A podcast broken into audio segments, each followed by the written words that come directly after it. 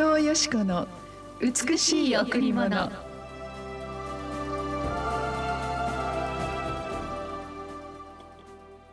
あなたに平安がありますように。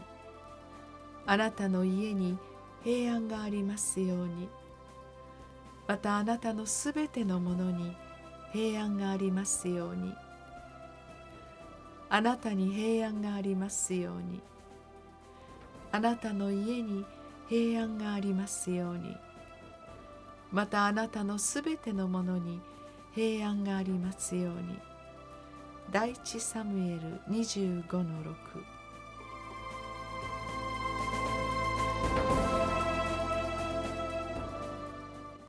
おはようございます。伊藤よしこです。おはようございます。森田博美です。今日も白い家フェローシップチャーチ牧師の伊藤よしこ先生にお話をしていただきます。よろしくお願いします。お願いします森田さん、はい、あの私たちが読むこの聖書は365回恐れないでって恐れるなって書いてあるっていうことをあのこの間も話したじゃないですか、えー、365日1年間毎日私たちはやはり何かに恐れて生きているから、うん、だから神様が恐れないで恐れるな。私があなたと共にいるよ、うん、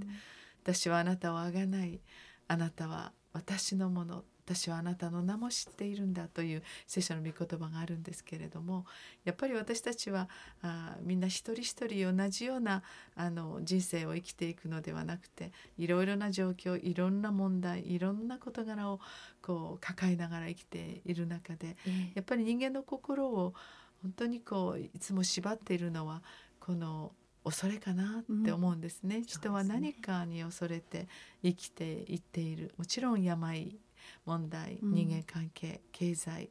また健康のことですね、その死にあの至る病とかそのようなことにおいて。ですから毎日毎日私たちが今日の御言葉のように平安をいただくことって難しいと思うんですね。えー、でもこの御言葉は平安があなたにいつも毎日あるように、そしてあなたの家にもまたあなたのすべてのものに平安がありますようにというこの御言葉を読むとその読んだ瞬間から私たちに平安が来るのが不思議だなって思うんです。でやはり私はいつも祈りを通して本当に毎朝神様の前に、えー大切な一人一人のために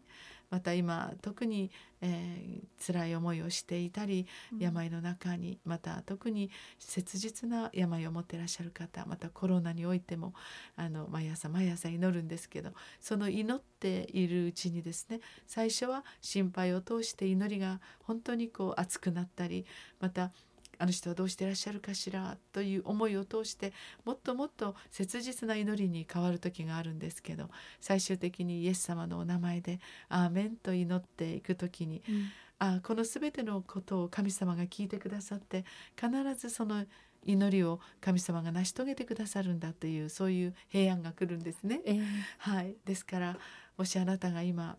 大きな問題のそのただ中にいらっしゃるならぜひ祈ってみませんか、うん、誰でもイエス様のお名前で祈るならお父様が栄光を受けるためにその祈りを聞くと必ずその祈りを聞いてくださると約束があります。もういろんなねこのよろずの神ではなくて、うん、唯一の神イエス・キリストに祈る時に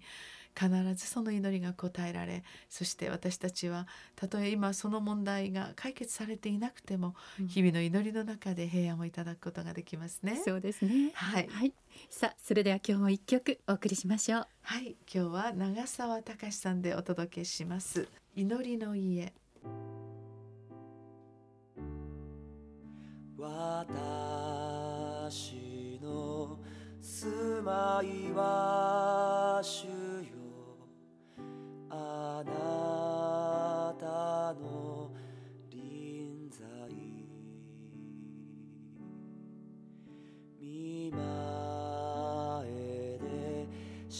六時中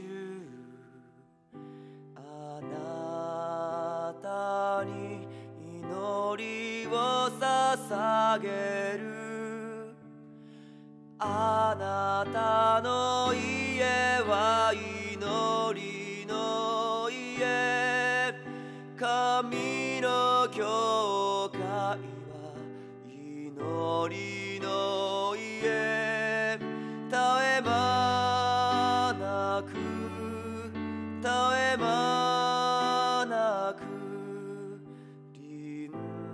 在が満ちる場所。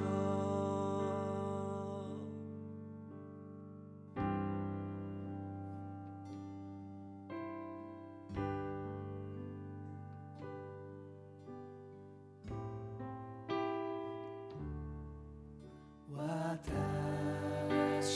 の住まいは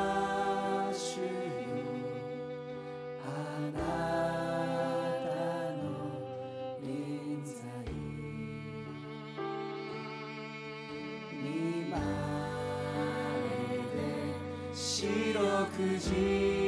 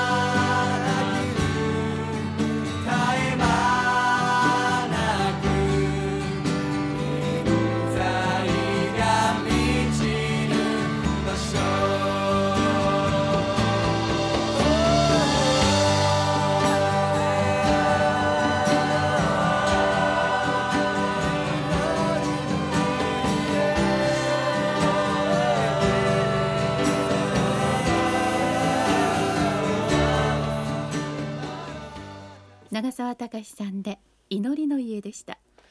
えー私たちの家が祈りの家になるなら、うん私たちのそのお全ての思いを知ってくださる神様が私たちの祈りに応えてくださるとそのように信じて生きていくことの中に毎日どんなことがあっても平安をいただくことができるなと思うんですね。うん私たち自分の力また人間の力ではどうすることもできない問題もいっぱいあります。特に命の問題またあらゆるその本当に、えー困難の問題。でもその全ての状況をご存知の神様があなたの祈りを求めているように思います。どうぞ今日イエス様のお名前で祈ってみませんか？そしてあなたの今日の祈りが今日の一日を祝福しますように。はい。さあこの後礼拝がございます。お越しください。第一礼拝は9時から、第二礼拝は11時から、第三礼拝は土曜日の午後6時からです。子ども礼拝も行っています。白い家の電話番号は098-989の7627番です。詳しくは白い家のホームページをご覧ください。えーある時あの祈っても祈ってもことが変わらないことってありますよね。この毎朝の祈りが本当にこの壁にぶつかってポンと自分のところに戻ってきてこの祈りは神様聞いてくださらないのかな、うんいつまでって思う時ってありますね。でもその祈りの答えというのがええ例えば本当に祈る必要を通して熟成されてその自分が願っていることがですね、うん考えられないような答えが来ることがあるんですね。ですから私たちは祈りにそのイエスというすぐ答えが来ることとまたそれはノーあなたの幸せではないというノーとあとウェイトというゴールデンアンサーこれは本当に祈り続けていくことで私たちが求める以上のものを神様がくださるというその素晴らしいプレゼントが待っている祈りの答えなんですね。えーですから祈りをすることによって自分の思いが神様に伝えられる、そして自分の思いがまず自分が聞くことによって私たちのその問題をあその正しく直視することができる。うん。そうする時に私たちに平安が来る。そしてそれは自分たちが作る平安ではなく神様が与えてくださる平安なんだとそのように思います。はい。はい、ぜひまた皆さん祈ってください。ありがとうありがとうございました。